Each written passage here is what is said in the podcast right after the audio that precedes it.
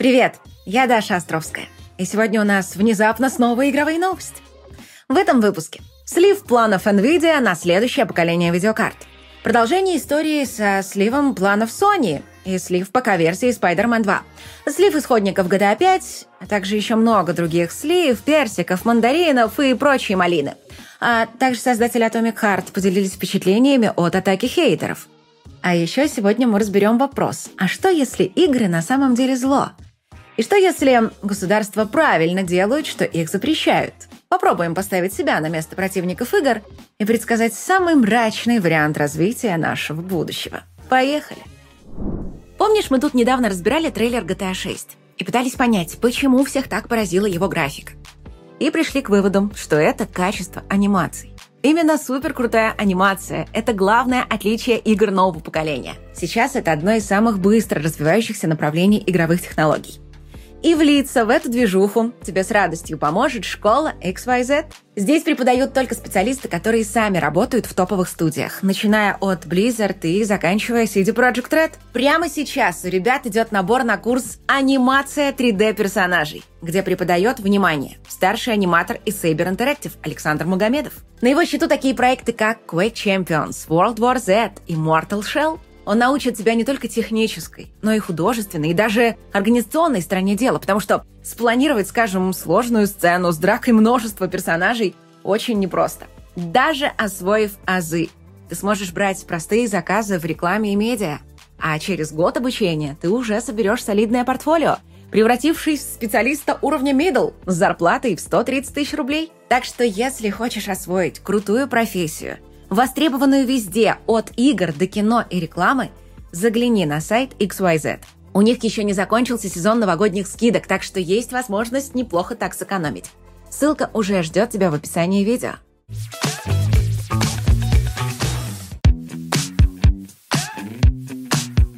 На известном российском сайте DTF Atomic Heart получила награду за лучший дебют года. Ну, наградили и наградили, достойно. Однако реакция разработчиков оказалась довольно неожиданной. В своем официальном телеграм-канале они напомнили, что аж с 2019 года ДТФ вел, по сути, травлю их проекта. Там публиковали якобы утечки от якобы разработчиков, которые уверяли, что Atomic Heart — это чуть ли не скам-проект. В студии все плохо, токсичная атмосфера, и людей увольняют буквально ни за что. Разработчики признались, что вот такие материалы очень серьезно вредили студии. Негативно влияли на мотивацию сотрудников, и мешали нанимать новых людей. Сам понимаешь, на негатив людей привлечь гораздо проще, чем на позитив. Скажи, что все плохо, и все поверят. Скажи, что все хорошо, и тебя обвинят в рекламе. Поэтому студии приходилось опровергать информацию, приглашая журналистов в студию и показывая им не готовый проект. А это само по себе было чревато новыми проблемами. Интернет, бывает, делает очень больно, подводят итоги разработчики. И добавить тут совершенно нечего. Инсайдеры еще несколько месяцев назад слили все подробности обновленной линейки видеокарт NVIDIA RTX 40 Super. И вот тебе на, появилось первое подтверждение их правоты. В сети можно найти первые фотографии RTX 4070 Super с 12 гигабайтами памяти. Напомню, что анонс может состояться уже вот в ближайшие недели – и можно подумать, раз уж эти слухи оказались верными, то стоит поверить и в то, что новые видеокарты NVIDIA RTX 50 задержатся до 2025 года. Однако, надежный инсайдер Мурло из Dead заявил, что точного ответа пока не знает даже сама NVIDIA, но при этом рассматривает возможность выпустить новое поколение пораньше, в ближайшие 12 месяцев.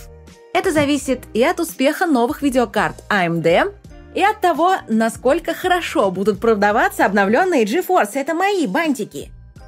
По плану видеокарты RTX 50 действительно должны были выйти в 2025 году. Но если помнишь, когда утекли первые характеристики PS5 Pro, мы узнали о том, что компания AMD сделала сильный ход, решив начать делать видеокарты по тому же принципу, что и Nvidia. Она добавила в свою архитектуру специальные блоки, которые смогут ускорять выполнение множества операций. Поэтому NVIDIA забеспокоилась. Также можно вспомнить слухи о том, что следующее поколение на архитектуре RDNA 4 который выйдет в 2024 году, будет проходным, и ждать от него чего-то супер крутого не стоит. А настоящую революцию AMD готовит только в RDNA 5. Однако слухи эти очень старые, с тех пор все могло поменяться. И то, что Nvidia нервничает, может говорить о том, что любители видеокарт в наступающем году ждут большие сюрпризы. Нет, я не поставлю нормальную елку. Нет, я не буду человеком. Ну а тем временем весь мир продолжает изучать утечку серверов Sony. Еще одной крупной находкой стала играбельная пока версия Spider-Man 2. Показывать мы ее, конечно же, не будем, но выглядит она, ты не поверишь, как самый обычный Spider-Man 2. Так что можно считать это косвенным подтверждением планов Sony закончить портирование игры уже в начале весны. Также появилось объяснение, почему Sony выпускает ремейки и ремастеры совсем, казалось бы, свежих игр, да еще и практически ничего там не изменив. И опять же, шокирующая информация, в которую сложно поверить. Оказывается, она делает это ради денег. Так, например, продажи у ремастера и ремейка The Last of Us оказались в несколько раз выше, чем у оригинала. Ну, просто потому что оригинал был никому неизвестной игрой, пусть и от хорошей студии, а ремейк был уже ремейком. Не абы чего, одной из самых культовых игр прошлого поколения. И, кстати, как раз появился слух, что на PS5 выйдут ремастеры первых трех частей God of War. Ну, сам знаешь, те самые, где молодой еще Кратос занимается геноцидом древнегреческих богов.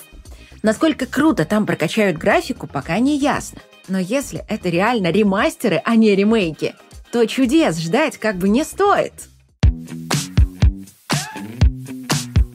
Помнишь, в прошлом выпуске я упомянула, что хакера, слившего GTA 6, 18-летнего парня, страдающего аутизмом, пожизненно поместили в больницу строгого режима. И вот внезапно, проходит несколько дней, и в открытый доступ выкладывают исходники GTA 5, который украл тот самый хакер, но которые до текущего момента в свободном доступе особо не осветились. Совпадение? Не думаю. Но уже ясно, что у Rockstar появились серьезные проблемы. Казалось бы, ну что тут такого? GTA 5 уже старая. Кому она вообще интересна? Проблема в том, что GTA 5 — это не только GTA 5, но еще и GTA Online, которая сейчас является основным источником заработка не только для Rockstar, но и для всего издательства Take-Two. Этот проект для них настолько важен, что, по слухам, они даже не решились выпускать вместе с GTA 6 новую GTA Online 2.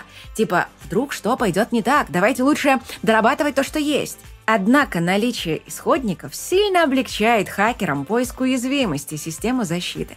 Поэтому теперь GTA Online может ожидать просто катастрофическое нашествие читеров. Издательство Take-Two прилагает все усилия, чтобы остановить распространение исходников, баня их на всех площадках, до которых только может дотянуться.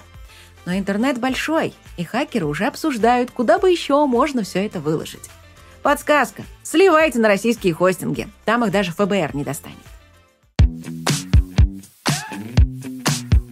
И еще одна новость, которая заставила нас задуматься о многих интересных вещах.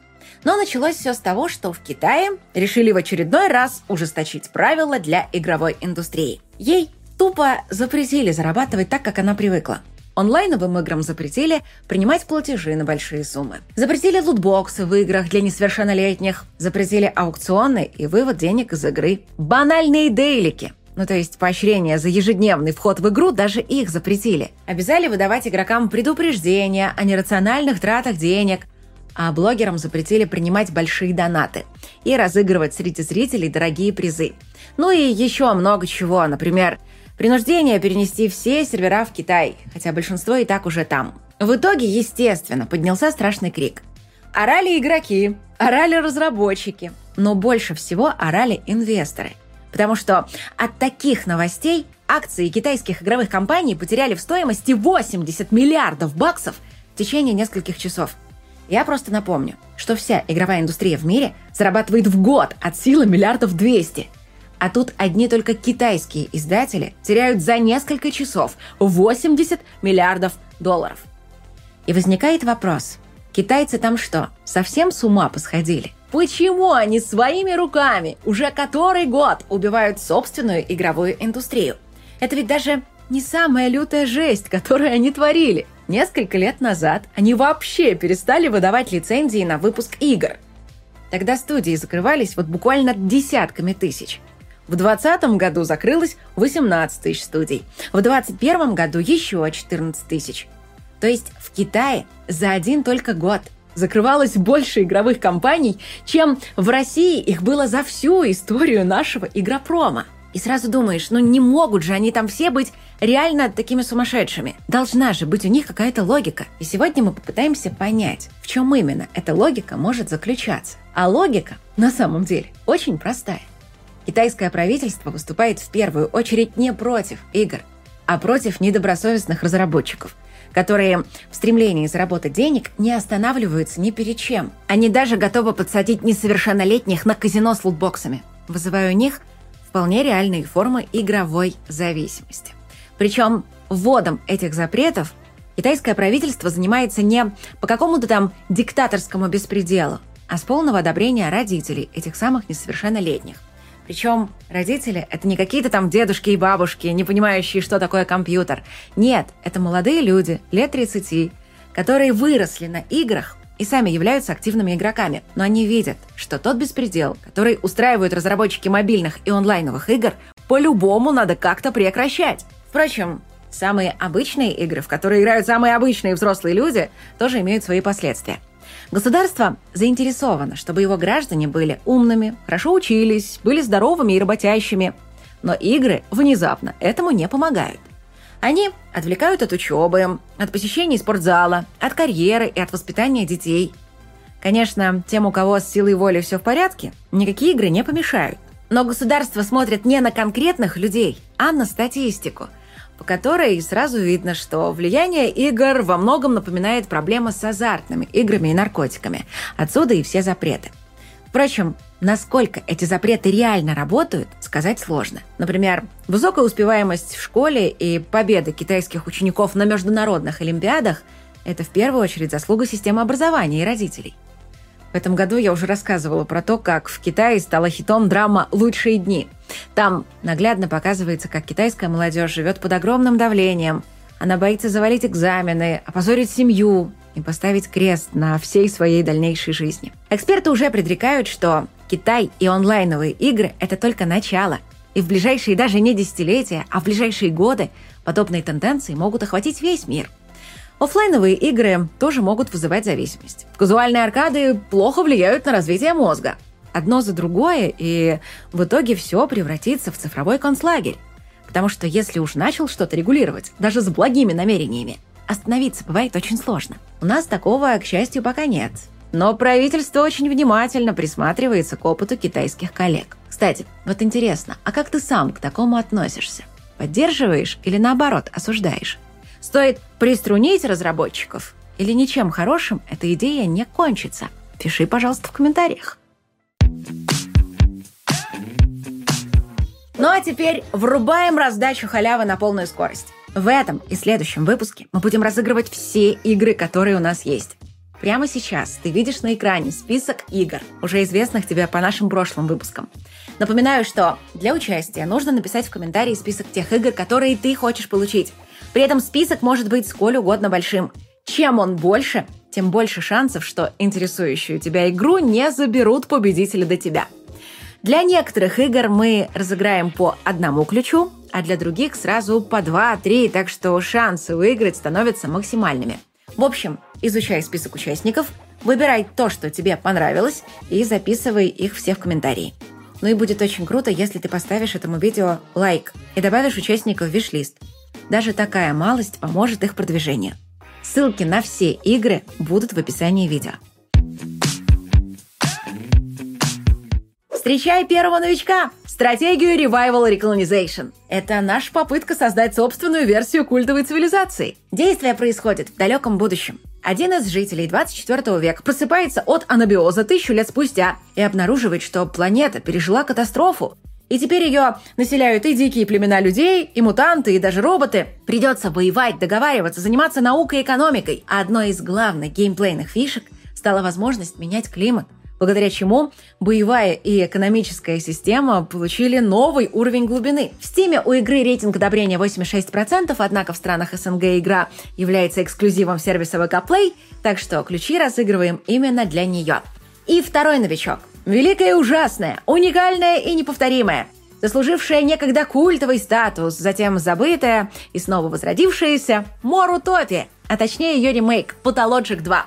Оригинал вышел в 2005 году, став визитной карточкой российской игровой индустрии. Ну а ремейк заново рассказал историю об охваченном чумой городе, получив очень высокую оценку. В Steam рейтинг одобрения составил 92%. Поэтому все, кто желает заценить новое воплощение одного из самых артхаусных произведений наших разработчиков, милости просим. Это невероятно глубокая и атмосферная вещь. Прям настоящая, концентрированная квинтэссенция – депрессивной петербургской осени. Ну а теперь ты видишь на экране победителей прошлого розыгрыша. Кроме того, кто выиграет блокбастер. Его мы разыграем только в следующем видео, то есть в субботу.